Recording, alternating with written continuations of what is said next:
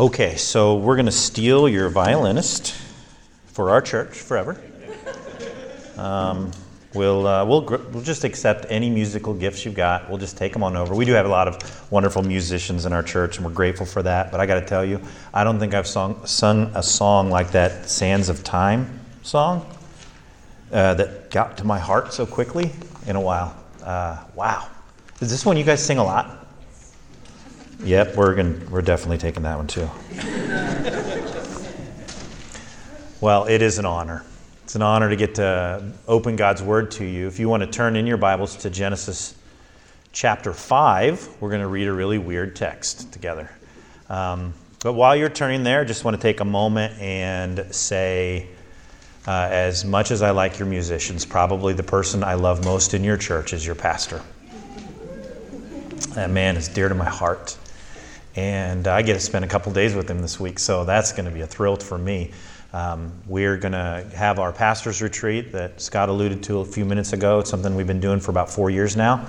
And uh, and it was in those times that I most got to see the heart of this man, his heart for you, his heart for his kids and his wife, um, and his heart for Jesus. And he makes me a better man, and he makes me a better pastor. So I'm I'm getting a little choked up. I am grateful for Luke. So uh, it's a joy that I have that, yeah, I get to preach to you. That's wonderful. But I know he's feeding my flock back in Hannah City right now. So that is a thrill to my heart. So, yeah, I get to see Luke for a, a few days. I'm jealous that you get to see him all the time. Um, Luke chapter five, obscure passage maybe in some ways. It's one that you've probably heard some of the details of over the years. Uh, maybe you've read through it and you're familiar enough with it. So I'm going to try not to stumble through the names. Uh, there are probably just normal English words that I'll stumble through as I read this as well. There's no way I'm going to be able to do justice to reading God's Word the way that Molly did just a few minutes ago. That was that was exceptional and encouraged my heart. It is it's. It's an important thing to have scripture reading. It's an important thing to do that as part of your worship, and I'm glad she was able to read it so faithfully. Genesis chapter five, beginning in verse one. This is the book of the generations of Adam. When God created man, he made him in the likeness of God. Male and female he created them, and blessed them and named them man when they were created. When Adam had lived one hundred thirty years, he fathered a son in his own likeness, after his image, and named him Seth. The days of Adam after he fathered Seth were eight hundred years, and he had other sons and daughters. Thus, all the days that Adam lived were nine hundred thirty years, and he died. When Seth had lived one hundred five years, he fathered Enosh. Seth lived after he fathered Enosh eight hundred seven years and had other sons and daughters. Thus, all the days of Seth were nine hundred twelve years, and he died. When Enosh had lived ninety years, he fathered Kenan. Enosh lived after he fathered Kenan eight hundred fifteen years and had other sons and daughters. Thus, all the days of Enosh were nine hundred five years, and he died. When Kenan had lived seventy years, he fathered Mahalalel. Kenan lived after he fathered Mahalalel eight hundred forty years and had other sons and daughters. Thus all the days of Kenan were nine hundred ten years, and he died. When Mahalalel had lived sixty-five years, he fathered Jared. Mahalalel lived after he fathered Jared eight hundred thirty years and had other sons and daughters. Thus all the days of Mahalalel were eight hundred ninety-five years, and he died. When Jared had lived one hundred sixty-two years, he fathered Enoch. Jared lived after he fathered Enoch eight hundred years and had other sons and daughters. Thus all the days of Jared were nine hundred sixty-two years, and he died. When Enoch had lived sixty-five years, he fathered Methuselah. Enoch walked with God after he fathered Methuselah three hundred years and had other sons and daughters. Thus all the days of Enoch were three hundred sixty-five years. Enoch walked with God, and he was not, for God took him. When Methuselah had lived one hundred eighty-seven years, he fathered Lamech. Methuselah lived after he fathered Lamech seven hundred eighty-two years, and he had other sons and daughters. Thus all the days of Methuselah were nine hundred sixty-nine years, and he died. When Lamech had lived one hundred eighty-two years, he fathered a son and called his name Noah, saying, "Out of the ground that the Lord has cursed, this one shall bring us relief from our work and from the painful toil of our hands." Lamech lived after he fathered Noah five hundred ninety-five years and had other sons and daughters. Thus all the days of Lamech were seven hundred seventy-seven years, and he died. After Noah was five hundred years old, Noah fathered Shem, Ham, and Japheth. Let's pray together. Holy Spirit, would you open our eyes? Illuminate this text. Speak to our hearts. Let us see Jesus and Him only. We pray in Jesus' name. Amen. So if you're anything like me, uh, you've had moments of your life, seasons of your life where you have dedicated yourselves to reading the entire Bible, maybe in a year, maybe over the course of a couple of years. And if you're like me, you've probably had seasons in your life where you have made that commitment and failed miserably. For me, it always comes the wall. You know what I'm talking about when I say the wall, when you're reading these and having these commitments. The wall always comes in a couple of different places, and one of those places is any time I come to the genealogies. I come to the genealogies and I start to read them, and of course you stumble over the names. And you know, I want you to know, this is the preacher's trick. This is the scripture reader's trick. Do not worry if you don't know how to pronounce it. Just sound like you know what you're talking about, and everyone else will agree with you. Okay, that's the trick. I don't know if I successfully maintained that trick, but that's the trick. Um, But whenever I would read these genealogies, I would come to names I didn't understand, or I would come to names that I would never see again in the scriptures, and I would get frustrated and I'd stumble over them. And as is my habit, when I'm reading something in my head, if I come to something I can't read or that I don't know how to pronounce, I stop and I try to say it out loud, and then it just throws off the whole cadence of trying to get through this passage of scripture in a timely manner. So yeah, that's my wall. That's one of them anyway. It's one of those places where, besides just My, my flesh, the world, the devil, all the other things that cause me to, to struggle, I come to these genealogies and I just get confused. And for years I had uh, no joy. You know, the joy you would feel if I had really messed up some of these names. You know, it's that kind of joy that uh, only in a godly way that you could have, which I, by the way, I appreciated the prayer of, uh, of just having hearts of praise instead of hearts of, of criticism. So thank you, by the way, for not criticizing me. Anyway, you may have in your hearts, but I trust you. I think you're better than that.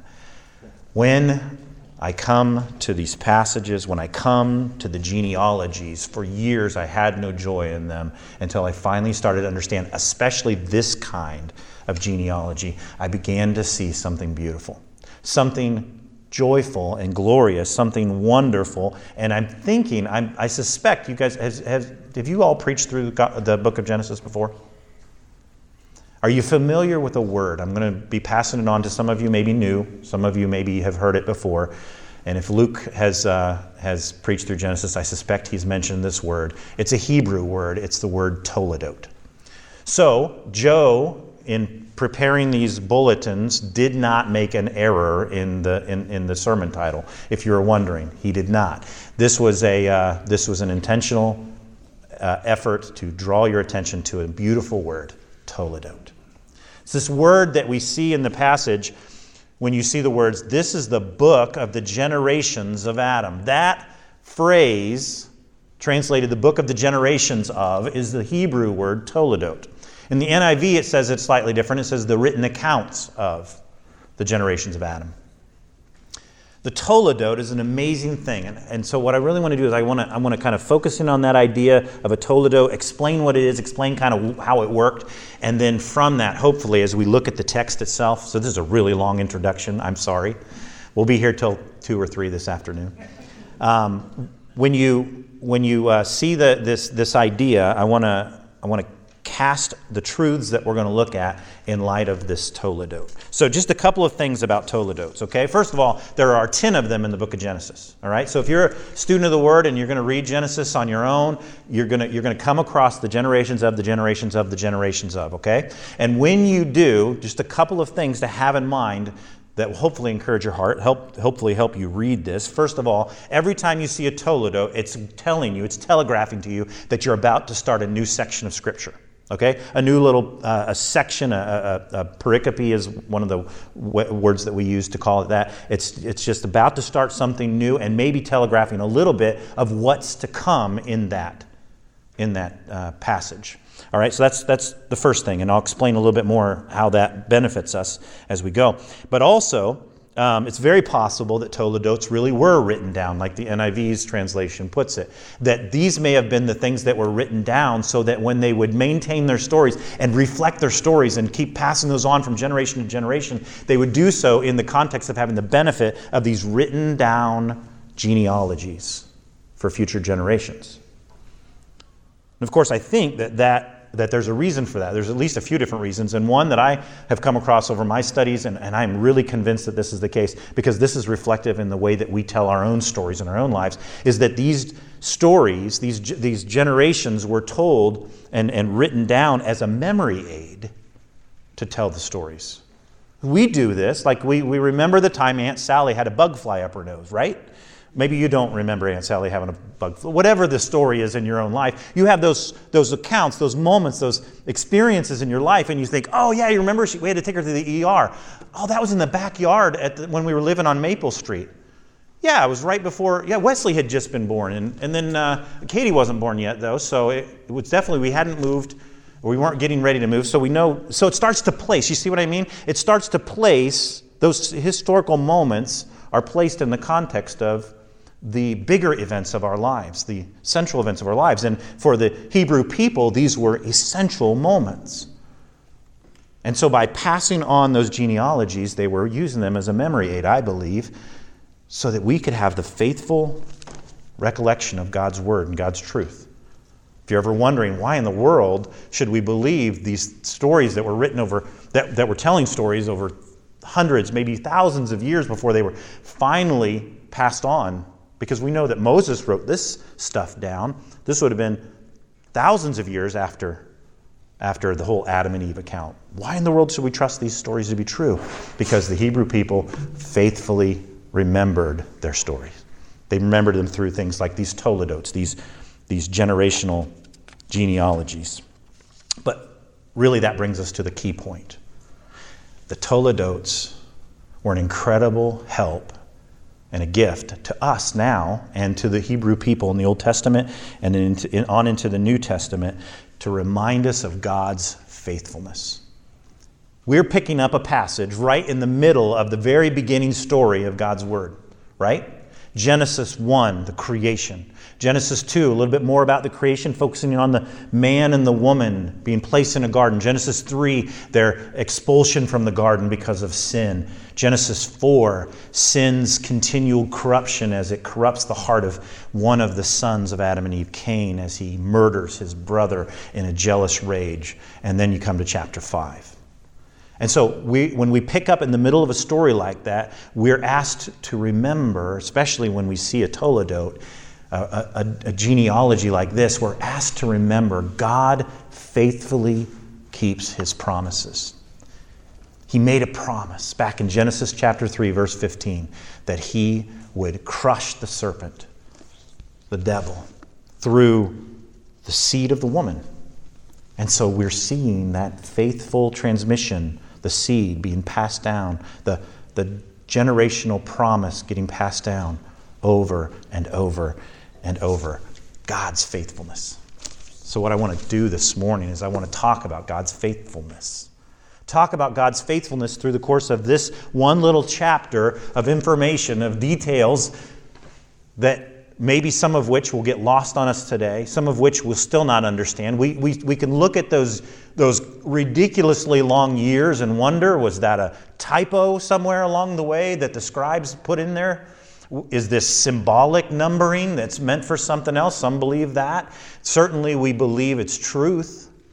How we walk that out is completely, and I have no intention of telling you how, so I'll let you leave that one with Luke. In fact, I punted that one to a Sunday evening um, when I preached this uh, th- this text to our people.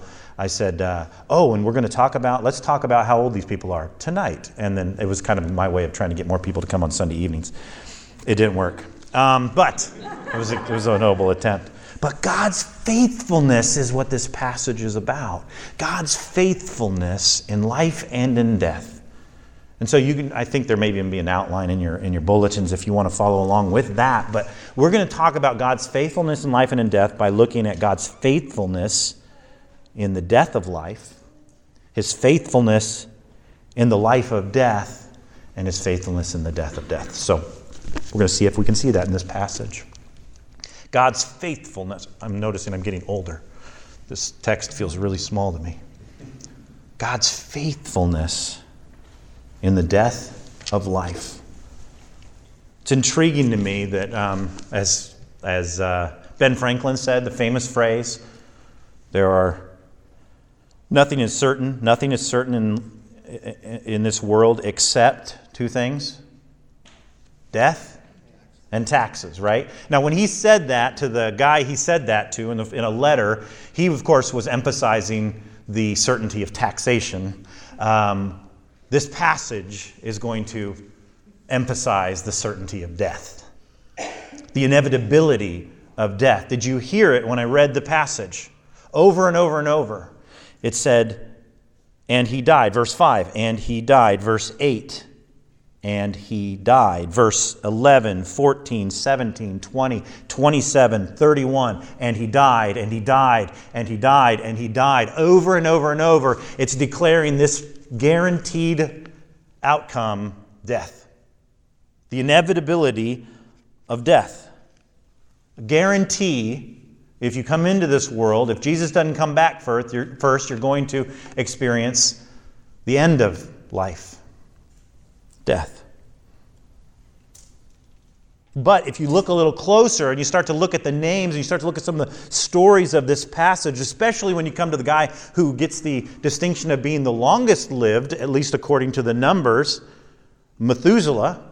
So that, by the way, will be your, if you ever get to go on Jeopardy, remember, who is Methuselah? Or what is nine hundred sixty-nine years? I don't know. Whichever answer he gives you, be ready for it. When you come to Methuselah, you have this um, very intriguing storyline. If you start to do the math, which is what I think is probably one of the main reasons some of these numbers are written down, if you do the math and you work it out from the day of Methuselah's birth to the, or the year of his birth to the year of his death, and you get down to, and you start adding the numbers together and you line them up, you quickly realize Methuselah's last year of life is also the year of the flood. It's the year when the flood waters were going to come and destruction was going to come on this earth. It's as if Methuselah is an harbin- the harbinger of death.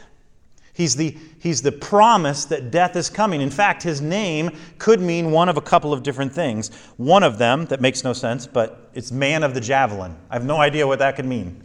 Another translation is that something like this, death, and then it comes. What comes? The flood. The flood, right? In that year, we don't know if it was the flood that killed Methuselah. The scripture doesn't tell us.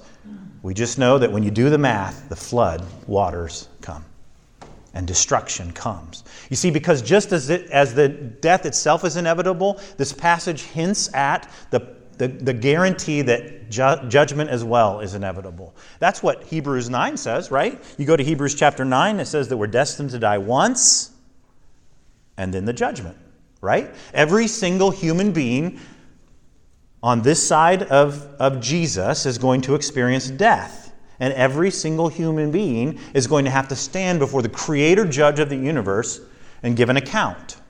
Now, of course, we know as believers, as children of the King, that we stand before God not having to plead our own merits, but we get to plead the merits of Jesus Christ, as we just sang a little bit ago in one of our songs. But death and judgment are inevitable. But it seems like a, a guy named Leonard Jones missed that memo. Um, maybe some of you know who Leonard Jones is. He was most well known for a couple of things. Well, one, he was a politician in the days of Abraham Lincoln. And, uh, and he was would run for varying degrees of office from lowest level up, um, even trying to become president of the United States. He didn't get very far. Uh, he had a he had a party that was known as the High Moral Party. Um, but before he was a politician, Leonard Jones was a land speculator. That's where he got most of his money. And after he made his money speculating on land, he made his reputation speculating on God. He started in the Methodist Church and then, or the Brethren Church, and moved to the Methodist Church. Eventually, didn't wasn't too happy or satisfied with what they taught there, so he moved on to the Shakers. From the Shakers to the to the Mormons. The Mormons refused to give him the apparently, to, in his mind, the gift of speaking in tongues. So he left even the Mormon Church and eventually just started his own religion with a friend. And in his religion, he had this conviction. If you fast the right ways and you pray the right way, you never have to taste physical death. Wouldn't that be great? In fact, we've got, there are multimillionaires, billionaires today that are actively searching for the cure to death, actively trying to outspend their mortality. Of course, young people just assume that they are immortal already. I remember I was thirty-seven years old. And I had a, I went to the doctor. It was my, my buddy over in over in uh, Bloomington Normal. He was our family doctor, and he, uh, I had to go to him because I'd gone to the eye doctor, and they had a, it was a really weird, very high blood pressure, kind of uh, reading, and, at the eye doctor. And so I immediately went to Doctor Luke. He's actually a Doctor Luke, just like in the Bible, only it's not him. And as I sat with him, and he put the blood pressure cuff on me, and he they did the thing, and he's like, your blood pressure's fine. I think that was a false reading, but I got to tell you, as he looked at me, he could see the fear in my eyes. He said, you're scared, aren't you? I'm like, yeah, I'm scared. I don't, I'm not ready to die. I got some kids to take care of and to raise, and but I felt that mortality. Not Leonard Jones. Leonard Jones was a wackadoo. Leonard Jones was committed to this idea, so committed that it was quite embarrassing when his other friend, who did buy into this religious uh, kind of thing, um, ended up dying. And he had the uncomfortable and embarrassing uh, commitment to having to preach at his funeral, at which he effectively said, this guy just didn't have enough faith. Leonard Jones was committed. He was committed to the cause, committed to this belief, and of course, all the way until he got pneumonia. So committed, he didn't even bother getting treatment because I can't die. Why would this pneumonia slow me down? I'm going to be fine. And then he died. Were you were you expecting a different end to that story? I don't think you were, right? The guy died.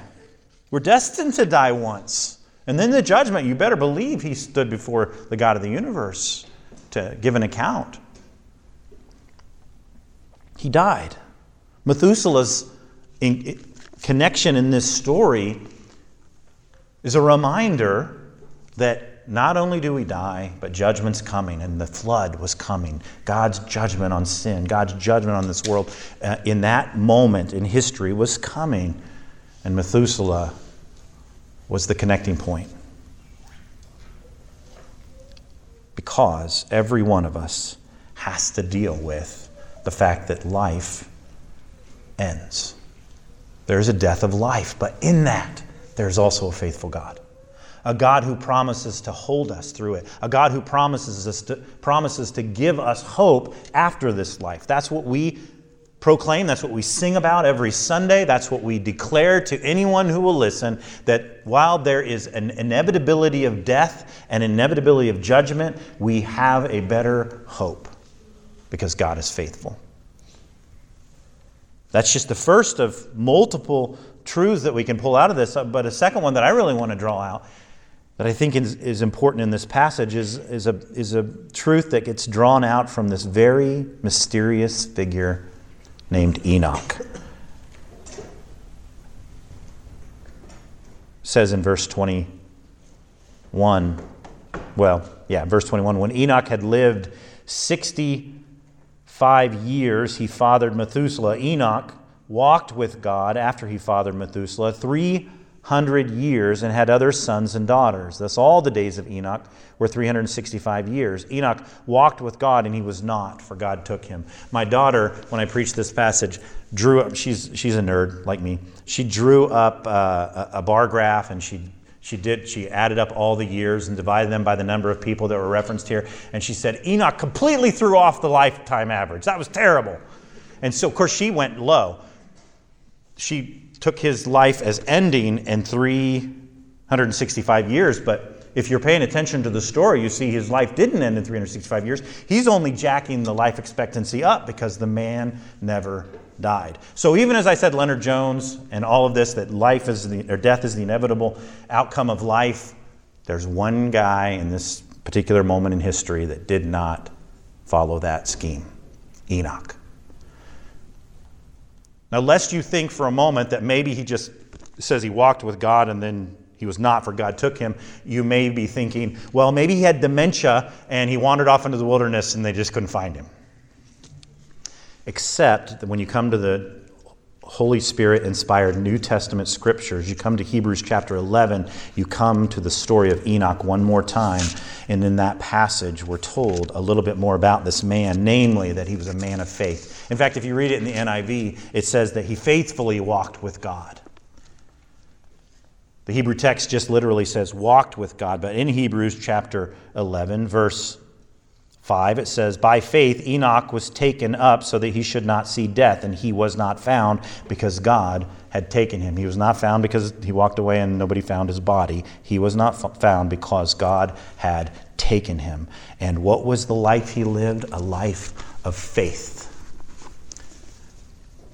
What Enoch really was doing was living a life of death, where every single day of his life, every moment of his life as he walked on this earth, I mean, as much as a fallen human being can, was to live a life where he died to himself and he lived to God. He faithfully walked with God. He walked a life of death. It's the paradox of the Christian faith. We come to new life, and that new life is a life of death. It's a life in which we every day are called to come and die.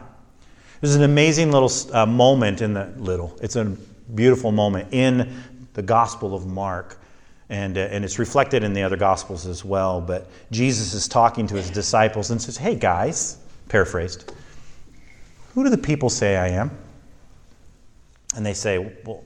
Peter, uh, is, in one of the other accounts, is referenced as the one who speaks up. Well, some say John the Baptist.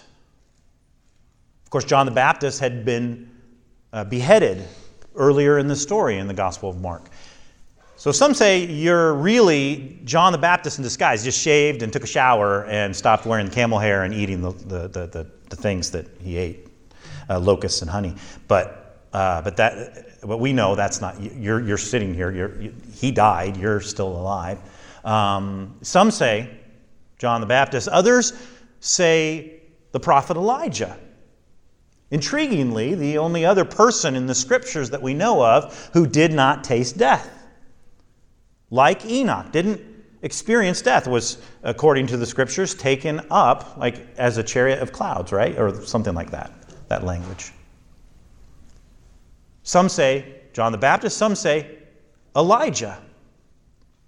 And of course, Jesus bypasses that for a moment and says, well, who do you say I am? And we get those famous words Jesus, uh, or from Peter to Jesus when he says, you are the Christ, the Messiah, the promised seed from Genesis three fifteen.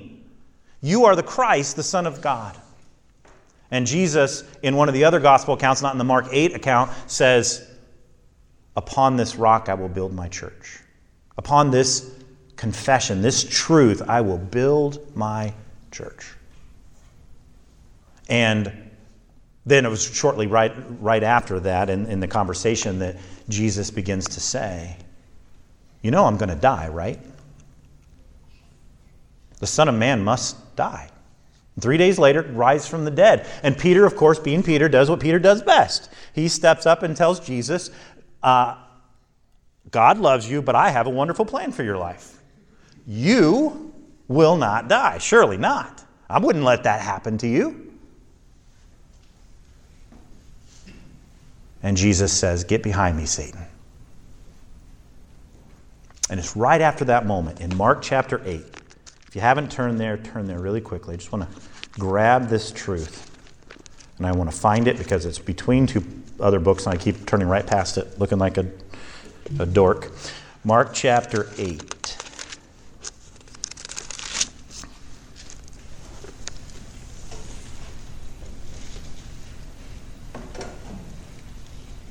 Verse thirty-four. And calling the crowd to him with his disciples, Jesus said to them, if anyone would come after me, let him deny himself, take up his cross, and follow me. For whoever would save his life will lose it, but whoever loses his life for my sake and the gospel's will save it. For what does it profit a man to gain the whole world but forfeit his soul? For what can a man give in return for his soul? For whoever is ashamed of me and my words in this adulterous, sinful generation, of him will the Son of Man be ashamed when he comes in glory with his Father and with his holy angels. What is Jesus saying? He's saying, I am not the secretly undead, quite alive, but just trying to fake everybody out, John the Baptist. And I am not the guy who's not, who's not going to suffer death. I'm the one who will suffer death. I will go to a cross. I will die. And anyone who would follow after me will have to experience that kind of death too. Take up your cross daily and follow me. You'll get to live by dying every day. That's the incredible truth of this passage. And that, I think, is what Enoch shows us in those just few brief words. He walked with God, and so God took him. We don't know much more about that mystery. We don't understand much more about it, but we do know this. Jesus calls us to a life of discipleship, a life of death. Guys like Dietrich Bonhoeffer got that. Bonhoeffer said, whoever enters discipleship enters into Jesus' death and puts his, his or her own life into death. This has been so from the beginning. The cross is not the horrible end of a pious, happy life, but stands rather at the beginning of a community with Jesus Christ. Every call of Christ leads to death, whether with the first disciples we leave home and occupation in order to follow him, or whether with Luther we leave the monastery to enter secular profession. In either case, the one death awaits us, namely death in Jesus Christ, the dying away of our old form of being human in Jesus' call. And you see that, right, in Dietrich Bonhoeffer's life. This man who was willing to stand against the horrors of Nazi Germany that would take him to a camp where just two weeks before that camp could be liberated, his life is snuffed out. But before it could be, these were his words. Before that happened, he would even say, you know what, a lot of people talk about the cross. A lot of people will talk about how, how, how much they love the cross until they have to bear it themselves. When they have to bear it themselves, then it gets a little trickier. He would say they would, uh, many Christians who indeed kneel before the cross of Jesus Christ and yet reject, they would yet reject this and struggle against every tribulation in their own lives. They believe they love the cross of Christ and yet they hate the cross in their own lives. And so in truth, they hate the cross of Jesus Christ as well. And in truth, they despise that cross and try by any means possible to escape it. But Jesus said, if you're going to come after me, you have to live a life of death. And Enoch pictured that for us very briefly. But finally, there's one more important truth of God's faithfulness through that life. Of course, he's walking with us when we die every day. Of course, every moment he's given us the grace and the strength we need to say no to sin and yes to godliness. Of course, every moment of every day he shows us his faithfulness by promising through Jesus, I will be with you always to the end of the age. Even in this life when you will be persecuted, you will be hated. When he says to them, fear not, I've overcome the world. But there's a third truth. God's faithful through the death of death. This chapter opens with these words. This is the book of the generations of Adam. When God created man, he made him in his likeness, in the likeness of God. Male and female he created them, and he blessed them and named them man when they were created. Then you fast forward, it says, when Adam had lived one hundred thirty years, he fathered a son in his own likeness after his image and named him Seth. You know why I think those words are written like that? Adam, of course, Moses is saying Adam was made in the image of God. And we know from Genesis chapter three that he effectively rejected the truth of his image bearing. It's still true. It was a marred image after the fall. It was a broken image after the fall. But he was still very much the image bearer. And yet he failed to represent humanity and brought all of humanity into a curse. That's what we get from the rest of the scriptures. That's what we get from that passage that was read earlier, Romans chapter five. This curse had come through Adam. But then when it says, when Adam had lived one hundred thirty years, he fathered a son in his own likeness after his image and named him Seth, um, we start to we start to see some lights start to come on. We start to realize some incredibly important truths about God's word and about the promise of God's faithfulness to bring a deliverer. You see, when Adam and Eve had Cain, it says back at the beginning of chapter four, she praised God because she had a man. It didn't say a child. It didn't even say a male. It said a man. It said this, it's this idea of Eve is remembering the promise that the seed would crush the serpent's head. And so she sees Cain, this little boy is born, and she says, the man. The promised seed has come. And then almost immediately in the story, Moses says, she got the wrong guy. Not so good. So Cain rose up, killed his brother. So we also know it wasn't Abel. What are we going to do now? And then Seth comes along.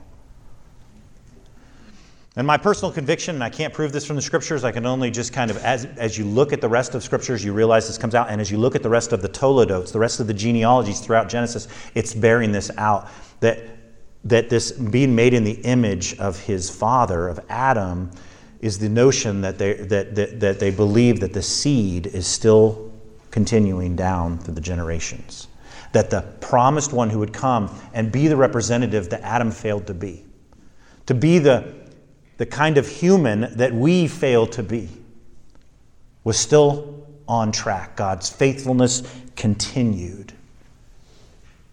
And we see it throughout this passage. In fact, uh, one theologian, a Bible scholar, Sidney Gridanus, Gridanus uh, says it like this: the genealogies, some individually and as a whole, mark the process of the narrowing of God's channel of redemption. The first toledote of heaven and earth begins universally and ends with Seth, with whom God will continue the seed of the woman. The second toledote of Adam, that's, that's the passage we're in, narrows the field from many people who are destroyed in the flood to Seth's descendant Noah, whom God selects to survive the devastation. The third toledote begins with Noah and his three sons, Shem, Ham, and Japheth, but ends with a blessing on Shem. The sixth toledote begins with Terah and his sons, Abram, Nahor, and Haran, but focuses on Abram. You see how it's narrowing and narrowing and narrowing and continuing to move toward the goal of showing us to Jesus. That's what the Old Testament scriptures are doing. That's what the toledotes throughout this passage are going to do. I won't continue to read the rest of that. We'll, we'll all get lost together. But the whole point is it's, it's closing the doors on some, and it's moving toward this redemptive promise, this faithfulness of God. And of course, you fast forward to the New Testament times. And the different gospel accounts will bring up these genealogies, certainly Matthew and Luke in particular. And what I'm fascinated by is Luke's account. Luke tells the story, but not from Adam down to Jesus. He tells the story from Jesus back to Adam, as if to say the curse has been reversed. There's a promise. The seed will crush the serpent's head. Death and misery and judgment are going to be allayed. Life will come again. Death's curse, or sin's curse of death, will not stand before the resurrected King of the universe, the one true Son of God. And if you read the Luke three passage, you really see this on display. This is beautiful as he talks about Adam, the Son of God. At the end of the passage, it starts with Jesus, the Son of God, and we begin to realize, especially as you go just a few verses before that, right before that, God's promise is made through, well, let's look at it together. Look at Luke chapter three. In Luke chapter three, I want you to notice what comes before and after. Right before the genealogy of Jesus Christ, verse twenty-three in chapter three, it tells the story of Jesus' baptism. Jesus had been baptized and was praying, and the heavens were open, and the Holy Spirit descended on him in bodily form like a dove. And a voice came from heaven, "You are my beloved Son. With you I am well pleased." Jesus is the Son. And so when it traces it out and it gets all the way down, it says to Enosh, the son of Seth, the son of Adam, the Son of God. It's it's Luke's way of saying, and the Holy Spirit's way of saying, the true Son has finally come. The one who now has an opportunity to withstand temptation so that he can be for us the perfect gift, so that he can be for us the perfect atonement, so that he can be for us the righteousness that we failed to have. And so what do you see immediately after that? Jesus goes into the wilderness where he's tempted. Jesus goes into the wilderness where he experiences the very same kind of temptation that Adam and Eve experienced, but we know he rejects it. We know he overcomes, so that when he goes to the cross, he can die the perfect substitute. And when he rises from the dead, he can declare the death of death. That's the beauty. And all because of a little genealogy, we have that promise. The fact is, it's crazy, but you, that we, get the opportunity to be little reflections of that faithfulness of God in this generation as we proclaim the truth of who Jesus is to the next generation. I don't know how many generations are represented here. In a, in a newer or younger church, you don't get a lot of this. Four generations right here, right? We have four or five generations, uh, four generations for sure. We got a great grandma Ruth in our church. We got a great grandpa Kenny. And then you just start working down the list of these different family lines and you see God's faithfulness. Little Dinah comes up to me and shows me her notes. A four-year-old Dinah shows me her drawings and her notes from my morning sermon because Jesus is faithfully continuing to speak truth. And it all is because he died the death we deserve to die, and it's all because that those families have caught that and they pass it on to the next generation. We have an opportunity to do the same. We have an opportunity to reflect this incredible truth that the God of the Bible, the God we worship, the God we celebrate, is a God who is faithful in life and in death. Let me pray for us as we let that truth sink in.